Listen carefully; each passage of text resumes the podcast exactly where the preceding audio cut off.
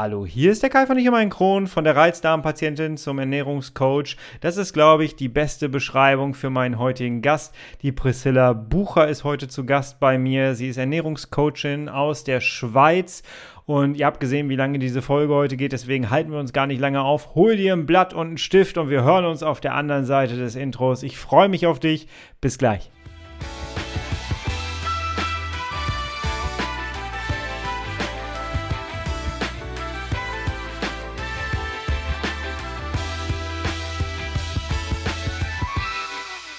Herzlich willkommen zu einer weiteren Ausgabe von Ich und mein Kron, dein Kronpott. Hi, Tag.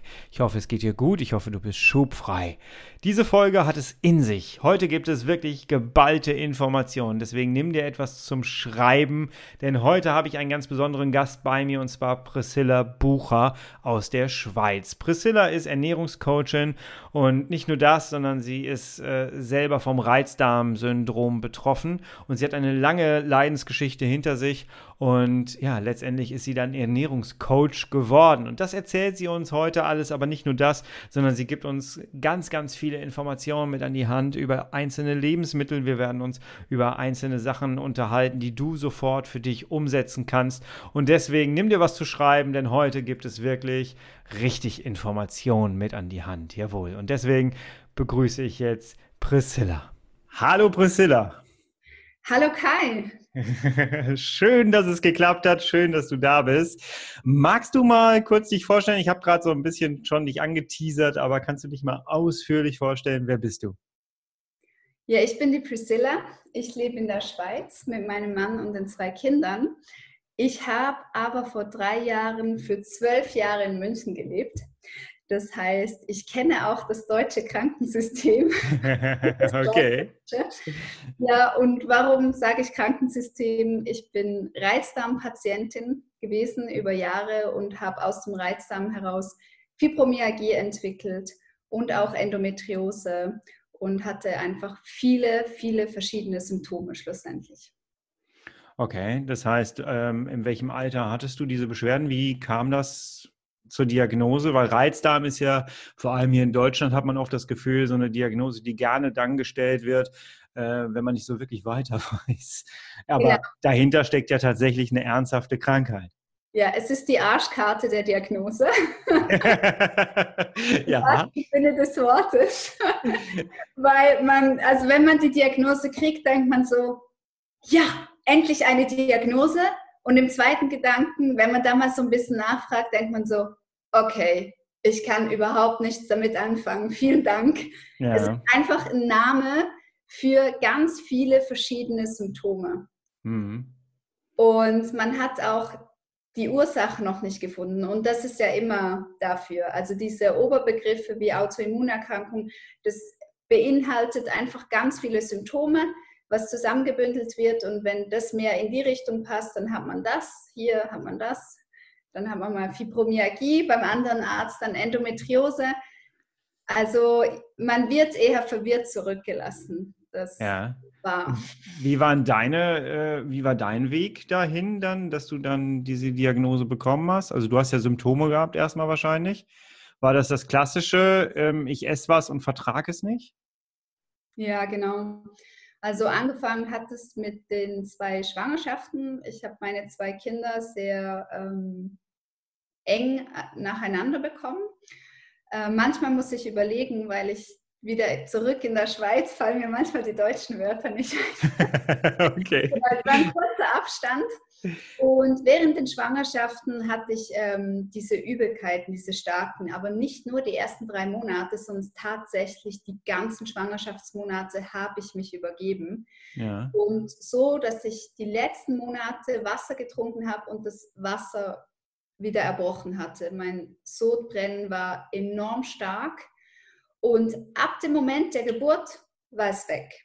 Und okay. ich dachte, okay, aus und vorbei, gut, ich bin nicht so geschaffen für Schwangerschaften, ist okay, das überlegt ich. Nach dem zweiten Kind aufgehört mit Babys machen. Aber dann ging es weiter unten los. Und zwar im Darm. Mhm. Und genau so, wie du es angesprochen hast, ich, das erste waren die Unverträglichkeiten, wo ich einfach gemerkt habe, warum kriege ich jetzt Bauchschmerzen? Warum kriege ich einen Blähbauch? Warum kriege ich da Durchfall? Wieso kriege ich da Verstopfung? Und das waren so die ersten Fragen, die mich dann in die Arztpraxen gedrängt haben, quasi. Hast du da deine Antworten direkt bekommen oder musstest du eher selber dich so mit deiner Krankheit auseinandersetzen? Ja, das ist wirklich der ernüchternde Teil meiner Geschichte.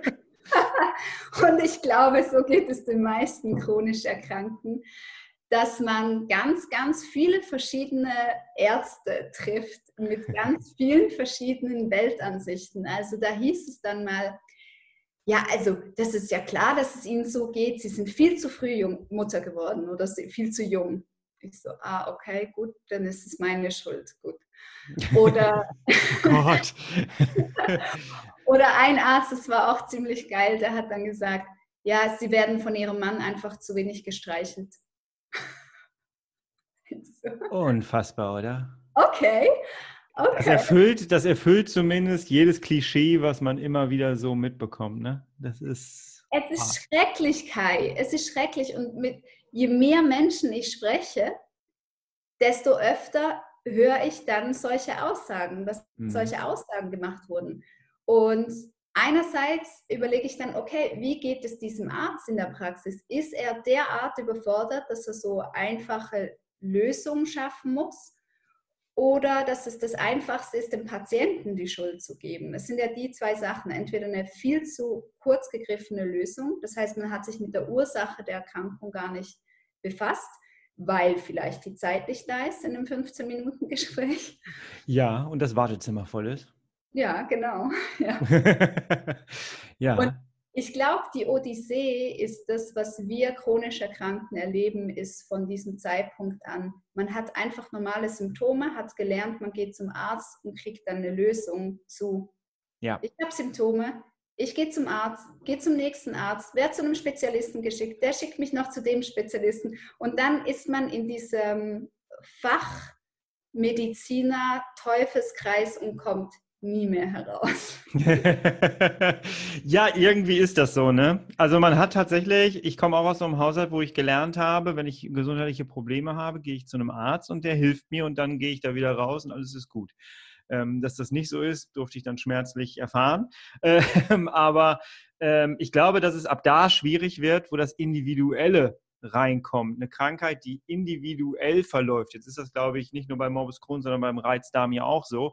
Der eine reagiert darauf, der andere darauf und dann auch wieder völlig unterschiedlich, sodass man eine individuelle Betreuung eines Arztes braucht.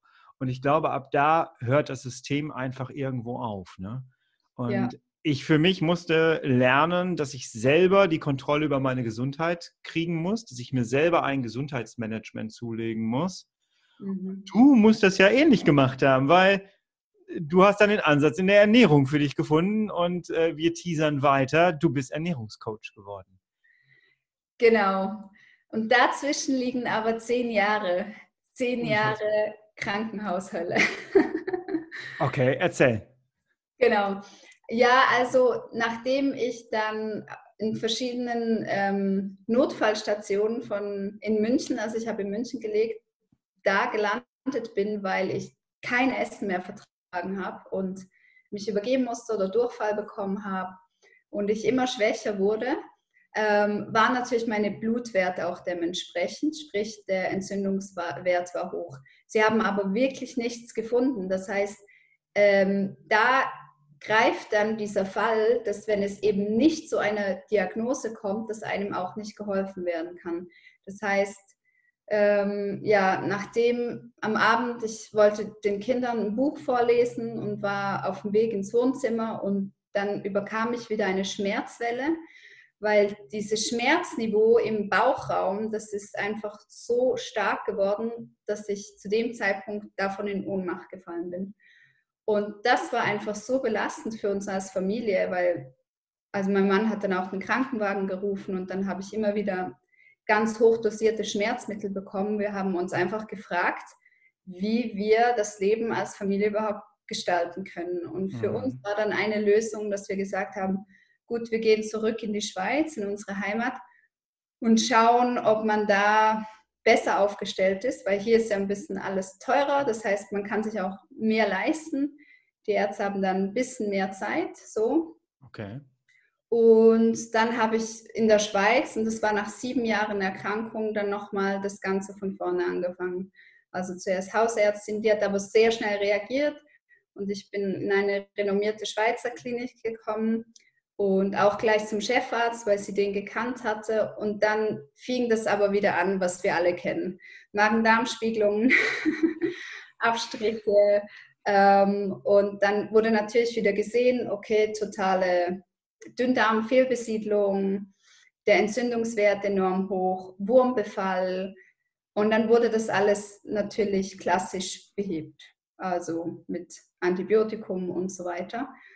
Und dann ist aber immer die Frage, okay, was kommt danach? Und noch die wichtigere Frage, die mir enorm auf der Zunge brannte und womit ich die Ärzte zum Glück in der Schweiz nicht genervt hatte, weil ich hatte das Gefühl, das muss ich noch einschieben, dass in der Schweiz, da die Ärzte mehr Zeit hatten, sie auch nicht so genervt reagiert hatten auf meine Fragen. Weil als chronisch Erkrankter ist man ja doch schon sehr ein Spezialist geworden. Es ist einfach so, weil man das sich stimmt. mit so einem Krankheitsbild intensiv mhm. beschäftigt. Und sie waren auf jeden Fall nicht angepisst, auf gut Deutsch, sondern sie haben mir sehr ehrliche Antworten gegeben, die dann meinen weiteren Weg sehr geebnet haben. Und zwar hat dieser ähm, Chefarzt in der Bauchklinik gesagt, Frau Bucher, in dem Darm gibt es Millionen von Bakterien und wir haben ganz, ganz wenige erst erforscht. Ehrlich gesagt wissen wir noch gar nichts. Mhm. Und wenn Sie mich nach der Ursache fragen, dann sage ich Ihnen ganz aufrichtig, wir wissen es nicht. Das heißt, was wir machen, ist die Symptome besänftigen und wir versuchen das, was ausrudert, zu beheben. Also dieses schlimmste Worst Case, man bekommt Krebs oder Polypen abtragen und so weiter, da können sie agieren. Aber alles, was in der Vorstufe ist oder noch weiter zurückliegend, eben in der Ursache, da sind sie noch nicht so weit in der Forschung. Okay. Das war einerseits mega frustrierend, und da musste ich auch richtig drüber weinen, weil man sich so hilflos vorkommt und denkt, okay, jetzt habe ich da sowas, was mein Leben limitiert in so vielen Lebensbereichen. Mhm. Und mir wird gerade gesagt, man kann mir nicht helfen. Und dann kam eine Arzthelferin zu mir.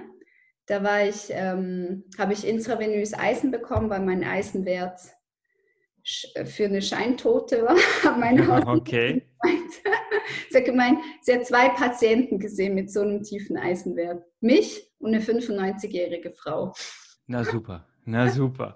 Aber da an der Stelle mal die Zwischenfrage, ähm, wie hast du dich denn ernährt vorher? Also du hast gesagt, du konntest teilweise nichts mehr essen, klar.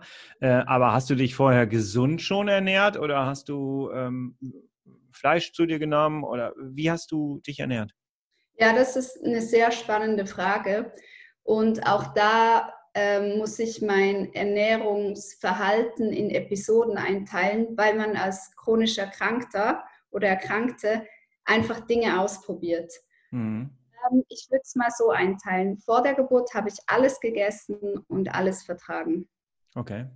Nach der Geburt der Kinder hat es angefangen mit Fructose und Sorbitintoleranz. Das wurde auch diagnostiziert.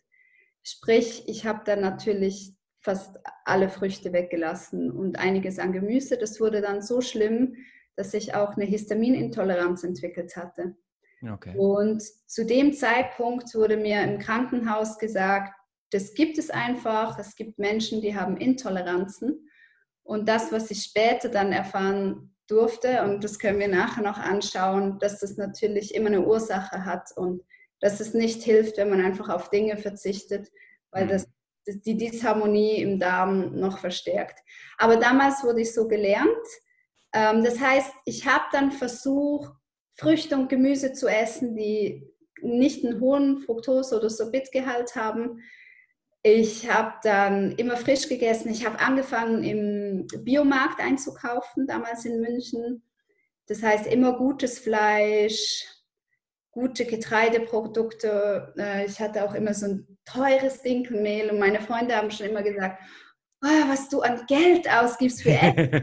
ja, was soll ich machen? Auf ja. Billigsachen reagiere ich. Ich kann es nicht verdauen. Mhm. Und dann in der Schweiz, weil ich so einen tiefen Eisenwert hatte ähm, und dann auch Ernährungsberatung im Krankenhaus bekommen habe, ähm, hat sich die Ernährung dann nochmal geändert und zwar sehr fleischlastig und laktosefrei.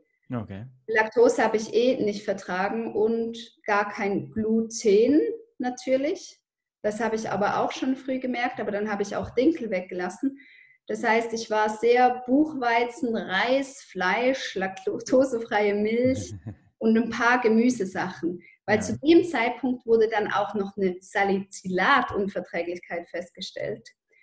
Okay, was ist das? Ey, wirklich verrückte Sache. Also wenn ich Gartenarbeit gemacht habe oder barfuß auf der Wiese gelaufen bin, hatte ich schon eine allergische Reaktion. Okay. Das ähm, ist ein Stoff, was auf den Blättern vorhanden ist. Ah, okay. Da siehst du mal wieder, was alles vom Darm abhängt, ne? Genau. Und Schluss am Ende war das einfach ein Ungleichgewicht in meinem Darm und meine Leber, die uns reinigt, die war aber so überlastet. Und aber darauf wurde nie der Fokus gerichtet. Es wurde immer der Fokus gerichtet. Liebe Patientin, was geht im Moment nicht? Gut, dann lassen Sie das weg. Das heißt, am Schluss habe ich sieben Lebensmittel noch gehabt. Ah, okay. Und dann dachte ich mir so, okay, das ist aber auch kein Leben. Und man muss dazu sagen, dass die Schmerzen nicht besser geworden sind. Ich habe musste durchgehend Hormone nehmen wegen der Endometriose und das hat sich nicht gebessert von den Schmerzen her. Mhm. Ähm, und eben die Fibromyalgie, also diese Gelenk- und Muskelschmerzen, das wurde auch immer stärker und meine Migränetage. Das heißt, ich habe eigentlich Hand in Hand immer mit den Ärzten war ich unterwegs und es waren tolle Herzen auch dabei. Ich möchte sie nicht schlecht machen und sie tun ihr Bestes in dem System, wo sie sind. Aber eigentlich wurde nie angeschaut, wo die Ursache ist. Mhm. Dass mein Körper das Gefühl hat, er muss jetzt allergisch auf alles Natürliche auf der Welt reagieren. Und mit natürlich meine ich tatsächlich einfach Früchte, Gemüse und Pflanzen. Und wo war jetzt dein entscheidender Punkt, wo du sagst, hier hat sich mein Leben dann jetzt komplett verändert und hier ist mein Aha-Moment gewesen, dass du dann die Reise angetreten hast zum Ernährungscoach? Eine Arzthelferin kam zu mir und meinte eben, da war ich vorher in der Geschichte noch, ähm, als ich das Eisen bekommen habe, Frau Bucher, ich muss Ihnen was sagen. Und ich dachte schon so, oh, okay. ich möchte Ihnen wirklich nicht zu nahe treten, aber ich glaube, es ist an der Zeit, dass Sie außerhalb des Krankensystems schauen. Und ich so, hä? Was? Sehr stark. Okay. Was? Und sie so, ja, ich habe einfach das Gefühl, dass ich Ihnen das sagen muss. Und ich habe viele Menschen, die ich kenne, die da wirklich ihre Antwort gefunden haben. Und ich habe es im ersten Moment einfach mal so abgespeichert, aber zu Hause war ich echt sauer, weil ich so dachte, das kann doch nicht euer Ernst sein. Ich habe jetzt zu dem Zeitpunkt zehn Jahre, war ich mit euch unterwegs und am Schluss lässt sie mich einfach fallen, wie eine heiße Kartoffel und sagt, bitte gehen Sie irgendwo anders hin. Also ich konnte das noch nicht so als Glück hm. ähm, sehen im ersten Moment, aber später wurde es natürlich zu meinem Glück, weil im Nachhinein, wenn Wege nicht funktionieren für einen, muss man irgendwann an den Punkt kommen und eingestehen, das ist wohl nicht mein Weg, es muss was anderes geben. Und im Nachhinein würde ich sagen, hätte ich doch früher, wäre ich ein bisschen offener gewesen. Aber da spielt ja auch viel Erziehung und Prägung rein. Auf jeden Fall, ja. auf jeden Fall. Und ja, und wie hast du jetzt gemerkt, hey, das ist die Ernährung? Ja, das mit der Ernährung war immer Thema. Also ich habe ja gemerkt, je nachdem, was ich esse, es geht ein bisschen besser und es geht schlechter. Aber ich habe nie rausgefunden, was ist es. Weil einmal war es okay und einmal war es ganz schlimm. Und das ist ja das Verwirrende an unserer ähm, Darmerkrankung.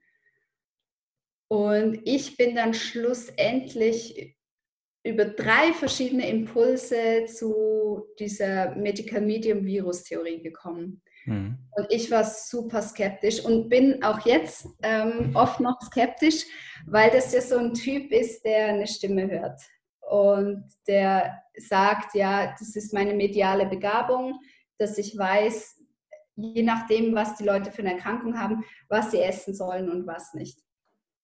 Und das ist halt überhaupt nicht meine Prägung. Und ich dachte auch so, ja, also ich würde jetzt lieber ähm, wissenschaftliche Forschung wissen. jemand gut. sagt, er hört eine, eine Stimme. Und, und trotzdem habe ich mir dann die Virustheorie mich intensiv damit beschäftigt. Und dann habe ich gemerkt, ah, das sind ja auch Sachen, die meine Ärzte mir gesagt haben, wo sie aber gesagt haben, wir haben zu wenig Forschung dazu. Hm. Dann war das für mich gut, das ist eine Theorie und mit der Theorie kann ich arbeiten. Da habe ich mir so wie das eigene Okay gegeben. Okay. Kennst du das vielleicht? Weißt du, wenn man ja. so innere Kämpfe hat und man sucht sich dann einen Grund und sagt, nee, dann kann ich diesen Schritt ja doch gehen mal. Ja, ich kenne das aus der veganen Ernährung. Also ähm, wirklich dieser Schritt zu sagen, hey, ich äh, fange jetzt an, mich vegan zu ernähren. Das war tatsächlich auch ein, ein innerer Kampf so ein bisschen. Das war so dieses, nee, aber mir schmeckt das doch ganz gut und so. Und ich habe immer mehr mich eingelesen in dieses Thema, immer mehr äh, Infos bekommen und immer mehr Studien auch gesehen. Und irgendwann war ich plötzlich an dem Punkt, wo ich für mich selber festgestellt hatte, alles, was ich jetzt nur noch mir selber gegenüber anbringe, was äh, für die Fleisch äh, äh, oder für die weitere Ernährung spricht, ist eigentlich eine Ausrede für mich selber. Mhm. Und ähm, das war ein innerer Kampf. Und dann habe ich mir aber trotzdem erlaubt, wir probieren das jetzt mal aus. Und ähm, ja, letztendlich bin ich dabei geblieben, ja. Aber ich kenne den inneren Kampf da doch schon sehr, ja, muss ich sagen. Ja, das ist auch super spannend, gell, weil man sich ganz anders kennenlernt. Also genau. gerade wenn man den inneren Schweinehund dann schlussendlich überwindet, dann gibt man sich selber auch die Chance, sich zu verändern und ein bisschen jemand anders zu werden oder, oder seine Range ein bisschen zu erweitern. Genau. Aber das kostet eigentlich schon viel. Ja, auf jeden Fall. Was dann aber wirklich, ich habe mir dann so ein Limit gesetzt, habe dann erstmal angefangen, Milchprodukte rauszunehmen. Mhm. Und ähm, da hatte ich halt meinen Aha-Moment, wo ich gemerkt habe, ey, es wird alles gerade plötzlich viel besser ich hatte weniger Blähbauch, ich ja. hatte äh, viel mehr Energie. Und das war halt dann ein Ergebnis, mit dem ich arbeiten konnte. Und dann habe ich angefangen, die ganzen Fleischprodukte rauszunehmen, weil ich dann gedacht habe, okay, wenn ich jetzt bei der Milch schon dieses Ergebnis habe, wie ist denn das dann erst, wenn ich das Fleisch wegnehme? Ja. Und das einfach ersetze. Das ist ja nicht einfach, ich lasse es mal weg, sondern ich muss mich ja wirklich mit meinen Lebensmitteln auseinandersetzen. Mhm. Und ähm, das war ein Prozess, der dann auch nicht mehr aufzuhalten war. Ne? Ja. Und super Erfahrung, muss ich einfach sagen. Aber wenn du das erste Erlebnis hast, wo du sagst, oder das erste Ergebnis auch hast, wo du sagst, hey, das hat mich jetzt weitergebracht, ähm, ja, dann, dann kannst du dir selber auch nicht mehr sagen, nee, ich höre auf damit. Es ist genauso. Du bringst es total auf den Punkt. Und ich glaube, dass es auch wichtig ist, dass man eine Zeit lang mental schwanger geht mit so Veränderungen, dass man sich das hin und her wälzt, sich mit Theorien oder Forschungen beschäftigt, dass man dann schlussendlich, wenn man es umsetzen will, wirklich mit so einer Energie und mit einem Bock, ja. ähm, wirklich so Bock drauf, nee, jetzt will ich das wirklich ausprobieren ich will das austesten. wenn es nicht stimmt, dann stimmt es nämlich nicht. Also das hat man ja auch noch im Hinterkopf. Richtig, dann kann ich wenigstens sagen, es stimmt gar nicht. Ja, ja, genau. Ausprobiert, es war scheiße. genau, genau. Wo war denn jetzt dein Aha-Moment dann hinterher? Also du hast dann irgendwann angefangen, auch wahrscheinlich Milchprodukte und sowas rauszulassen, ne? Ja, genau. Es ist so, wie du es jetzt von dir erzählt hast. Ich habe dann wirklich so einen Schritteplan gemacht. Mhm. Ähm, also was schon mal weg war bei mir, war Kaffee und Alkohol, ganz klar. Wäre ziemlich dumm, wenn man das mit einem chronischen entzündeten Magen-Darm konsumieren würde. Aber ich sage es trotzdem. Ja, bei Kaffee, ähm, ja, hatte ich immer so eine eigene Linie. Ich habe alles mitgemacht in der ganzen Therapie, auch nach dem Darmriss und so. Ich habe immer gesagt, der Kaffee ist indiskutabel. Wir reden über alles, aber Kaffee dreimal am Tag trinke ich. das Jetzt haben, auch noch. Jetzt haben alle mitgenommen. Ja, ich trinke Kaffee, ich, ich genieße es. es ich zelebriere das. Also ich habe da wirklich ganz klar sehr gute Bohnen, sehr gutes Brühverfahren. Ja. Je kürzer der Kaffee äh, mit dem Wasser in Verbindung ist, desto äh, weniger Säure hat der auch. Ich habe mich genau. damit wirklich ausgiebig beschäftigt. Ähm, und ich trinke ihn, ja. sehr gerne. Ich möchte dir deinen Kaffee auch nicht schlecht machen und ich bin sehr froh, dass du deinen Kaffee noch hast. Deinen Kaffee sehr. Es macht natürlich keinen Sinn, das durchzuboxen, wenn man es partout nicht verträgt. Nein, ja? genau. Also bei mir war das wirklich mit der chronischen Magen-Darm-Entzündung. Also ich hatte nachher so Schmerzen. Also das war auf jeden Fall schon seit Jahren weg. Was auch weg war, war Gluten, habe ich auch super schnell gemerkt. Also ich hatte dann immer diese Brain Fog und diese Schwindelanfälle, nachdem ja. ich glutenhaltige Dinge ähm, konsumiert hatte. Und dann hatte ich noch die laktosefreie Milch drin. Gut, dann war mein erster Schritt, auch die laktosefreie Milch wegzulassen. Und zwar mit der Begründung, und das ist das Spannende an der Theorie von Medical Medium. Und das Lustige ist, das muss ich echt einschieben. Ähm, ich kann es dir sonst zeigen. Ich lese gerade das neue Buch von Klaus Letzmann. Ja, das habe ich gerade, genau. Klar, Frau Bracht, Frau Bracht ist, äh, da muss ich auch nochmal eine extra Folge drüber machen. Frau Bracht hat mich quasi äh, durch, ihre, durch ihren Content zur veganen Ernährung wirklich begleitet. Ähm, und äh, ja, du hast klar, für diejenigen, die es jetzt nicht sehen, äh, du hast Klartext äh, Ernährung gerade in der Hand, das neue Buch von Frau Bracht und Herrn Leitzmann heißt er, ne? Der genau. Ernährungswissenschaftler. Professor Dr. Klaus Leitzmann. Ganz spannend, er macht ähm, seit Jahrzehnten Forschungen in dem Bereich, also chronische Erkrankungen und der pflanzlichen Diät. Und dieses Buch empfehle ich sehr, weil wie gesagt, der Impuls von Medical Medium und ich stehe voll hinter dieser Hardcore-Diät von Medical Medium. Aber ich bin mega dankbar, dass die Forschung langsam für uns Westler, die gerne Zahlen haben, auch das bestätigen und ja. sagen, abgesehen von einer spirituellen Stimme, wir beweisen das. Und zwar ist der Beweis in die Richtung gehend, dass unsere Reinigungsorgane, also da spielt die Haut, der Darm und die Leber eben eine Hauptrolle.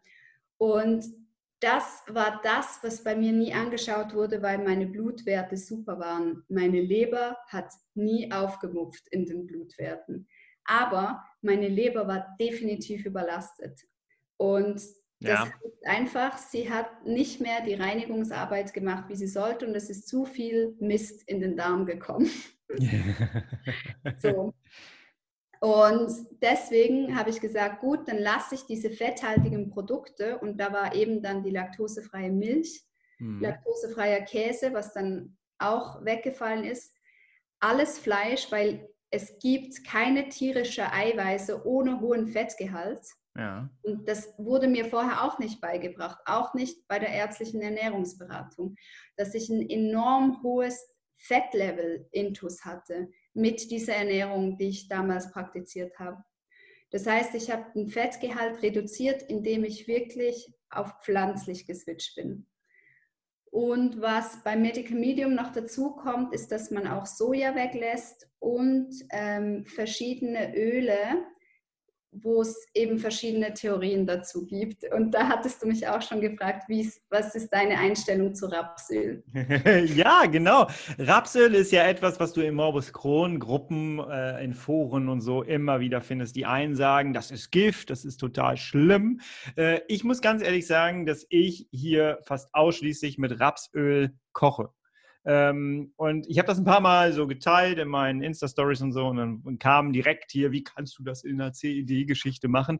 Ähm, ja, doch, kann ich. Ähm, und ich hatte bis jetzt immer, es gibt ja dieses Verhältnis Omega-6, Omega-3 und äh, aus meine Blutwerte geben mir da recht, äh, habe ich es ganz gut unter Kontrolle bekommen, indem ich einfach äh, dieses äh, Rapsöl nehme, was einen hohen Anteil an Omega-3-Fetten hat. Jetzt kommt die Ernährungscoaching genau. Und da ähm, bin ich auch, ich mache gerade ein Dokument auf. Und zwar ist es definitiv so, also aus ayurvedischer Sicht ja.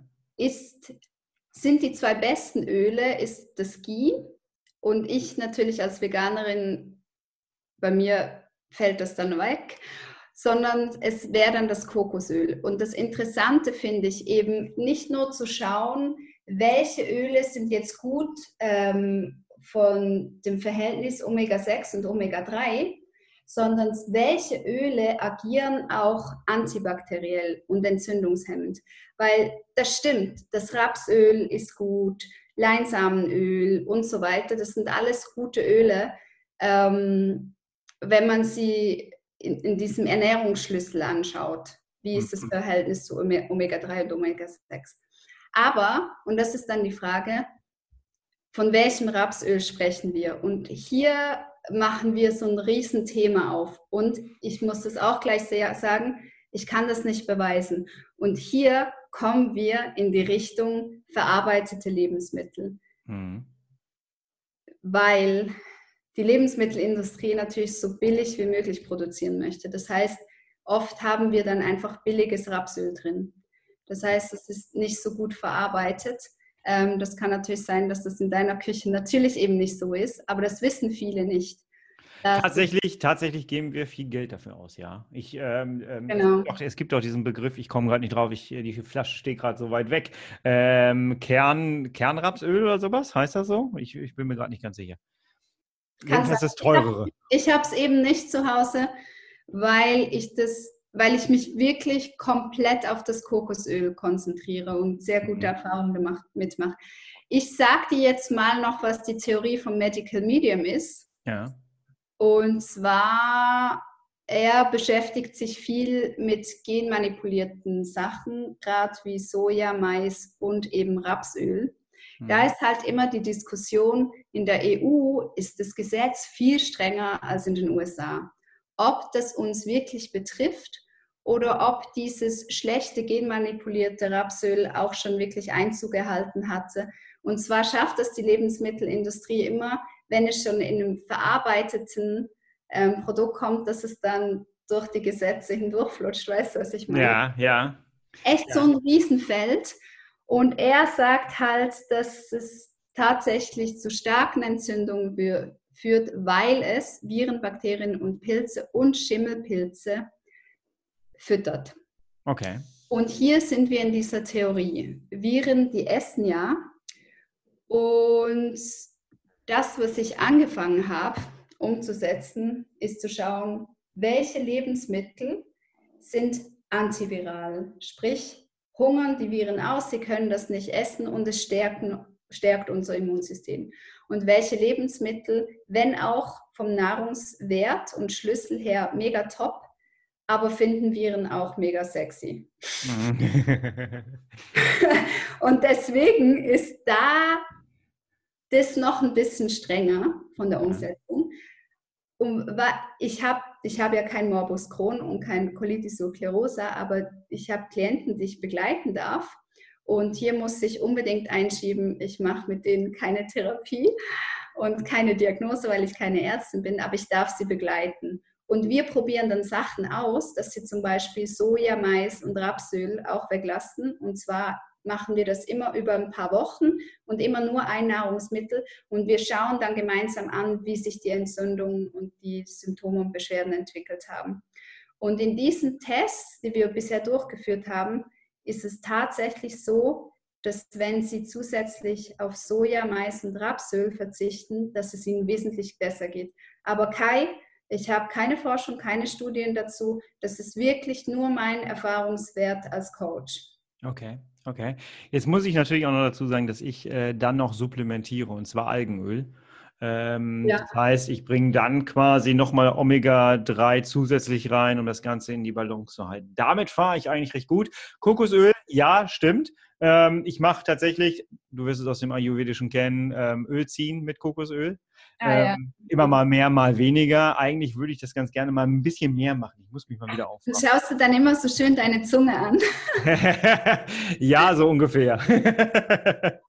Und äh, ja, das ähm, ja, kann ich auch äh, sagen, dass ich da ähm, auch echt eine gute Wirkung immer mal wieder gespürt habe. Also ähm, es beruhigt den Darm. Das habe ich halt immer wieder gemerkt. So, jetzt hast du erzählt, du bist, äh, du begleitest Menschen, äh, die chronische Darmerkrankungen haben. Und ähm, im Vorgespräch auf Instagram haben wir immer mal wieder so ein bisschen gesprochen. Du bringst die Leute auch wirklich in Remission. Wie meinst du das? Also äh, im, im beschwerdefreien Zustand durch die Ernährung. Genau, das darf ich eben nicht behaupten aus gesetzlichen Gründen. Das okay, ich beschreibe es. Heilversprechen sind tatsächlich ähm, nur Ärzten ähm, erlaubt gesetzlich. Ähm, Aber also, du erlebst, dass es den Menschen alleine durch die Ernährungsumstellung, die begleitet wird, besser geht.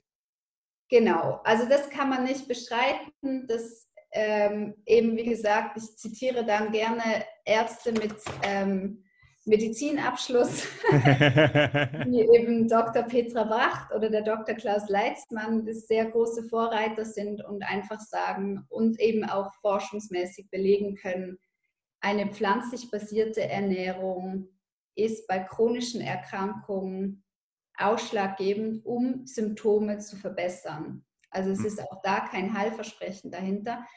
Gerade, du hast es vorhin angesprochen, eine Erkrankung ist so individuell. Also wenn jemand 30 Jahre Beschwerden hat und diese chronischen Entzündungen sich schon manifestiert haben, indem es auch schon Folgeoperationen gab und so weiter, ist es ein anderes Arbeiten als jemand, der kommt und sagt, bei mir hat vor einem halben Jahr angefangen, der, ein riesen Blähbauch und der nervt. Aber ja, es ist nicht zu bestreiten, dass diese Art der Ernährung und Achtsamkeit, und da fließt aber auch immer, und das finde ich so schön als, mit der Arbeit als Coach, man schaut wirklich die ganze Lebenssituation an. Man schaut, wie durchlebt man den Alltag, welche Ängste hat man, aus welchen emotionalen Gründen ist man, wie ist die Zeit eingeteilt, Dinge zu verarbeiten, ob jetzt mental oder körperlich weil das auch einfach so einen großen Einfluss hat auf uns. Stressfaktor sowieso. Und da als Coach darf man andere Fragen stellen. Und gerade die Klienten, die ich habe, und ich habe sehr wundervolle Menschen, ähm, werden zu mir gespült und das freut mich auch immer, ähm, dürfen wir neue Wege entdecken, anders fragen, anders hinterfragen, neue Dinge zusammen ausprobieren. Und das Schöne ist an der Arbeit als Coach, dass man ja immer das Ziel vom Klienten nimmt. Es ist mhm. nicht mein Ziel, das, was ich erlebt habe, durchzuboxen und zu sagen, wenn du das und das machst, dann wirst du geheilt. Sonst, hey, wo stehst du? Was brauchst du? Was beschäftigt dich? Und was können die ersten Schritte sein? Und dann aktivieren wir, wie aus dem Ayurvedischen heraus, diese Körperintelligenz, wo einem mhm. Körper wieder sagt, hey, das, das tut, tut mir gut. Wie du sagst, weißt du was? Mein Kaffee, den brauche ich noch. Und der ist gut, das ist mein Baby, das ist mein Wachmacher, das ist mein Seelentröster. Und die Dinge, die müssen sein. Das hat eine, eine Daseinsberechtigung, unbedingt. Ja. Ähm, aus dem, ich bin ja systemischer Coach und äh, da arbeite ich ja auch immer mit Menschen so, dass der Ansatz, die Lösung liegt immer in dir. Genau. Und das kann man wunderbar auch auf diese Darmgeschichte nehmen, weil dann dein Darmsignal oder dein ganzer Körper signalisiert dir im Grunde genommen, was er braucht. Wir haben nur verlernt, darauf zu hören. Mhm. Und ähm, das ist ein sehr, sehr guter Ansatz. Und je mehr du dich mit, mit äh, deiner Ernährung beschäftigst, desto mehr spürst du auch, was braucht der Körper, um gut zu funktionieren, um in seine Kraft zu kommen, ohne irgendwelche äh, Mittel von außen, die einem dabei helfen, äh, ne, aufgeputscht zu sein oder in die Energie zu kommen, sondern der Körper hat die Möglichkeit ja auf natürlichem Wege ähm, in seine Energie zu kommen. Mhm. Und je mehr man sich damit beschäftigt, desto mehr Spaß macht das eigentlich auch, finde ich. Total. und ja, ich, esse, so ich esse heute tatsächlich Sachen, die ich früher nie gegessen hätte. Stichwort Erlebt. rote Beete. Konntest du mich mit jagen. Mit jagen. Ja. wir, wir beide haben uns kennengelernt durch, ähm, durch Selleriesaft. Ähm, das konnte, da konnte ich mich noch nicht überwinden. Du hast mich dazu gebracht, dass ich einen super Entsafter in der Küche stehen habe. Nein, ähm, hör auf. Ja, tatsächlich. Tatsächlich. Nachdem wir beide kommuniziert haben, habe ich mir so einen Entsafter gekauft. Der steht da wunderbar. Wird auch genutzt. Sellerie hat er noch nicht gesehen. Warum ist Selleriesaft so wichtig? Mach ihn mir schmackhaft und den Zuhörern. Okay. Der Selleriesaft verfügt über unglaublich viele Clustersalze und die wollen wir eigentlich haben. Ich erkläre es immer bildlich so. Es ist ja nicht nur der Selleriesaft, es ist der pure Selleriesaft und es ist, sind 460 Milliliter, ich runde auf, ich sage immer einen halben Liter. Warum? Also unser Darm ist ja echt. Halben Liter, ich muss das nochmal, halben Liter, das ja. ist viel. Aber glaub mir, es wird zu einer Droge und du bist dann auf, auf einer guten Droge, glaub mir. okay. Also unser Darm ist ja extrem lang, so pflanzenfressermäßig lang. Spricht ja dafür, dass wir Pflanzenfresser sind. Und weil er so gewölbt ist, entstehen immer wieder diese Taschen. Und in diesen Taschen sammelt sich ein Biofilm an. Aber nicht im positiven Sinne Biofilm, das Biogemüse, was wir einkaufen wollen, sondern ein Film, wo sich Viren, Bakterien, pathogene Keime einfach verdammt wohlfühlen.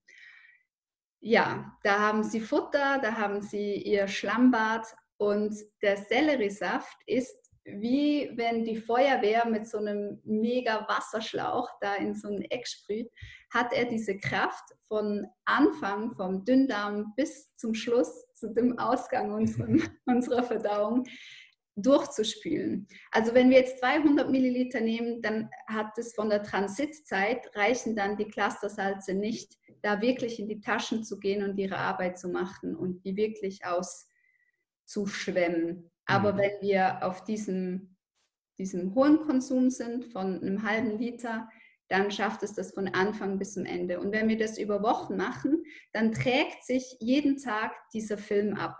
Und das ist eigentlich das Ziel, dass diese Taschen, diese Darmwände einfach wieder frei sind, dass die Polypen wieder auch abgetragen werden, dass wirklich einfach die Darmschleimwand das ist, was sie ist und kein Leaky Gut entstehen kann, sondern dieser Schutz, dieses Reinigungsorgan wieder reinigen kann und nicht einfach zugekleistert ist mit dem Mist, was wir über Jahre halt da angehaftet haben. Das ist das ganze Geheimnis. es hört sich so an, als ob ich es ausprobieren muss. Ja, aber es ist ein bisschen Überwindung. Wie seht ihr das als Zuhörer, wenn ihr das so hört? Na, so geht ihr jetzt direkt los, holt euch eine Stange Sellerie und haut die durch einen Entsafter?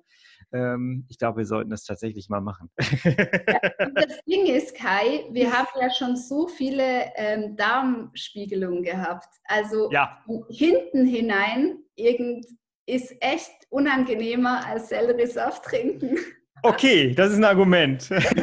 Das ist ein Argument. Sehr ehrliches Argument. Was natürlich dazu kommt, ist, und das muss ich auch sagen, wenn jetzt jemand noch einen sehr hohen Fettkonsum hat, das heißt mhm. zwei Avocados pro Tag isst oder sehr viel Fleisch oder Milch oder sehr, sehr viel Nüsse, dann kann es natürlich sein, dass der Selleriesaft stecken bleibt, weil einfach zu viel Müll im Darm ist und dann kriegt man Blähung und so weiter, dann funktioniert das nicht.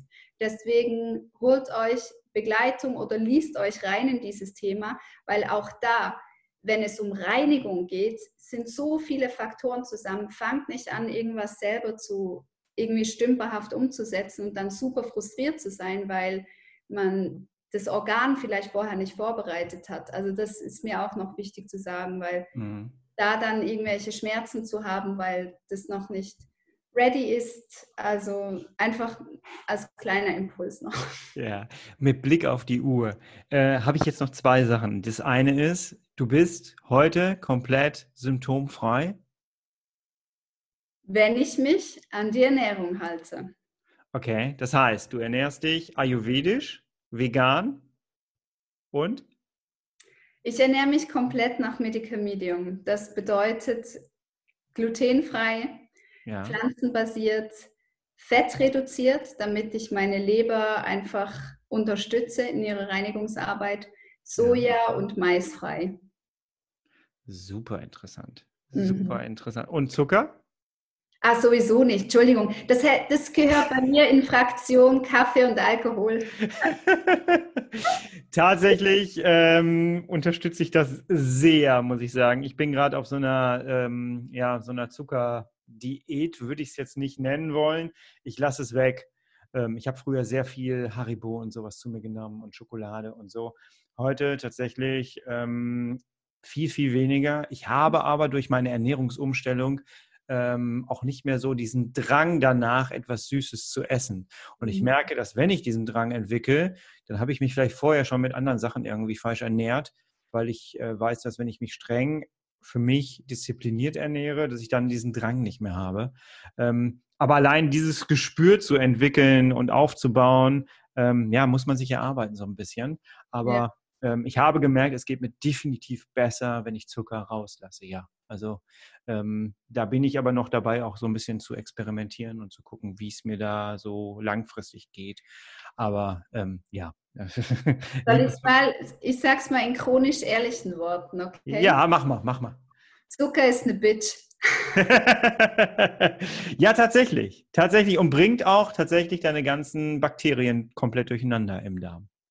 Ja, also man kann sie nicht gut reden. Es ist einfach nicht okay. Und es, ich sage immer ein bisschen, es wäre cool, wenn die Politik da ein bisschen strenger wäre wie damals mit den Zigaretten, ja. weil es eigentlich in die gleiche Richtung geht. Es macht uns als Zivilgesellschaft krank. Ja. Kostet uns das System enorm viel. Tatsächlich sehe ich das jetzt auch so. Hätte ich vor zwei Jahren nicht so als notwendig erachtet. Mittlerweile bin ich da voll auf deiner Seite, ja, definitiv. Ähm, hör mal, das ist total spannend alles. Ich würde mich freuen, wenn wir es nochmal schaffen würden und wenn du die Zeit hättest, dass wir zwischendurch mal immer mal wieder so themenbasierte Aufnahmen machen würden. Ich würde mich da echt freuen, weil ich das richtig spannend finde, was du zu erzählen hast. Und ich merke auch, dass ich ganz, ganz viele Fragen noch habe zu bestimmten Lebensmitteln. Wenn du Lust hast, äh, würde ich gerne mit dir nochmal aufnehmen. Ja, super gern, Kai. ganz zum Schluss. Ähm, jetzt haben wir jemanden, der Morbus Crohn, Colitis ulcerosa hat, der gerade vielleicht äh, einen Schub hinter sich hat. Ähm, dem es vielleicht aber auch einfach gerade nicht so gut geht, der Cortison nimmt oder die Cortison nimmt. Was würdest du jemandem raten, der jetzt gerade so eine, so eine Therapie macht, ähm, was man jetzt einfach zu sich nehmen könnte oder umstellen könnte in der Ernährung, um seinen Körper zu unterstützen. Du hast gerade schon die Leber genannt, mhm. ähm, die man, die ja meistens alles ausbaden muss, was man so an Therapie mit sich macht. Ähm, was kann man konkret sofort umsetzen? Mhm. Ich würde da wirklich nochmal reinhören, also ins Innere reinhören und mhm. zwar haben wir zwei, Kai, jetzt schon so viele Sachen aufgezählt, die eigentlich super praktisch umzusetzen ist, sind. Aber es ist immer die Frage, für welchen Schritt bin ich auch wirklich bereit und was überfordert mich nicht. Gerade wenn jemand einen Schub hinter sich hat, hat man eine traumatische Odyssee hinter sich. Und aus diesem Trauma erstmal rauszukommen und wieder Boden unter den Füßen zu spüren, würde ich wirklich nur eine Sache umsetzen ist es jetzt zuerst mal den Zucker wegzulassen oder das Gluten oder zu sagen, okay, pflanzenbasiert ist mein Ding. Einfach ein einziger Schritt. Und ja. dann, wenn man da wieder Boden unter Füßen hat, den zweiten. Und was ich auch immer sage, holt euch Hilfe. Es gibt nichts Besseres, als jemand an der Seite zu haben, der ein Fremdenführer ist. Ja. Da mache ich jetzt nicht Werbung für mich. Es gibt so viele tolle Leute da draußen, so viele tolle Coaches einfach wirklich jemand haben, der einem hört in dieser Not und am besten, der das auch wirklich versteht, weil das ist eine Not und wie ich es gerade gesagt habe, es ist traumatisch. Man kann das nicht kleinreden. Ich sage immer, es ist wie ein Autounfall, wo man aber die Verletzungen nicht sieht äußerlich und das ist einfach schrecklich. Hm. Also kleine Schritte. Sucht es euch aus, was sagt deine Intuition, was kannst du stemmen in dem Moment. Ja, und äh, da kann man auch nochmal den Verweis drauf geben, dass man hier in Deutschland wird man ja äh, mit äh, gefördert bei der Ernährungsberatung. Das heißt, du kannst zu deiner Krankenkasse gehen, da kriegst du dann auch relativ schnell eine Auflistung über Ernährungsberater in deiner Nähe, Umgebung. Und ähm, an, anteilig äh, geht die Krankenkasse da mit dir deinen Weg. Ähm, ja, aber äh, du machst das Ganze halt auch für dich. Und auch ich kann sehr klar sagen, dass mir das äh, nach meinem Darmriss hatte ich direkt eine Ernährungsberaterin vom Krankenhaus äh, ans Bett gestellt bekommen. Und die hat, das Erste, was die mir gesagt hat, ist, sie dürfen jetzt alles essen. Und das war etwas, ich habe mich vorher nur vom Frisubin ernährt, also flüssiger Nahrung, ähm, weil auch, wie du es vorhin beschrieben hast, bei mir ging nichts anderes mehr. Und wenn dann jemand da steht und sagt, du darfst jetzt alles essen und du wirst schon merken, was nicht funktioniert, ähm, das fand ich schon cool. Das war so ein befreiendes Gefühl. Und alleine dafür jemanden, es sagt ja nicht irgendwie ein Freund von dir oder so, sondern jemand, der sich damit auskennt. Ähm, ja. Das ist schon, ähm, kann ich nur weiterempfehlen, das auf jeden Fall zu tun. Priscilla, wo findet man dich? Ja, im Moment findet man mich auf zwei Plattformen. Ja. Und zwar einmal auf Instagram, da bin ich sehr aktiv. Da hat sich mein Blog von der Erkrankten zu der Ermutigerin entwickelt und das macht auch echt Spaß. Da mache ich auch ganz viele Lives mit Betroffenen und interviewe die zu ihrer Geschichte. Und die zweite Plattform ist auf YouTube und beides heißt chronisch ehrlich. Und mein Fokus ist auf beiden Plattformen, dass ich chronisch Erkrankte aber auch Spezialisten interviewe nach, zu ihrer Geschichte und ihren Erfahrungswerten, weil ich glaube, dass die Geschichten so individuell sind wie das Krankheitsbild und dass es je offener wir sind, desto mehr Menschen dürfen einfach einen Impuls bekommen, was heilsam sein kann, weil Impulse, positive Impulse, können an sich schon sehr, sehr heilsam sein, weil man nicht mehr alleine ist weil mhm. man merkt, okay, es geht auch anderen so und ich darf das und das mal ausprobieren. Genau. Ja, ja. Ähm, ich kenne dich ja über Instagram als chronisch ehrlich und äh, ich kann euch nur sagen, geht da mal drauf. Äh, der Name verspricht nicht zu viel. Äh, es ist am, in manchen Lives hat man schon das Gefühl so, oh, okay, ich muss mal was ändern. Priscilla, herzlichen Dank für dieses Gespräch. Ich würde mich wirklich freuen, wenn wir das nochmal machen für das ein oder andere Thema. Ich habe mir schon ganz viel mitgeschrieben hier ähm, und würde mich freuen, wenn wir das dann nochmal themenbasiert machen würden. Herzlichen Dank. Danke dir, danke, dass du mich eingeladen hast und vielen Dank für diese wundervolle Plattform, die du den Erkrankten schenkst. Das ist mega. Dankeschön. Tschüss. Ciao, Kai. Ich weiß nicht, wie es dir geht, aber ich bin richtig aufgeladen durch dieses Gespräch. Es war sehr lang jetzt, aber es war richtig gut und da war sehr, sehr viel Wissen drin. Und ja, hör dir die Folge am besten nochmal gleich von ganz Anfang an an und ähm, setz davon einige Dinge um. Alle Informationsmaterialien findest du natürlich hier drunter verlinkt. Da kannst du unbedingt äh, auch dann nochmal bei ihr persönlich auf, auf ihrem Instagram-Kanal und auf dem YouTube-Kanal vorbeischauen. Und ja, lass gerne mal einen lieben Gruß da.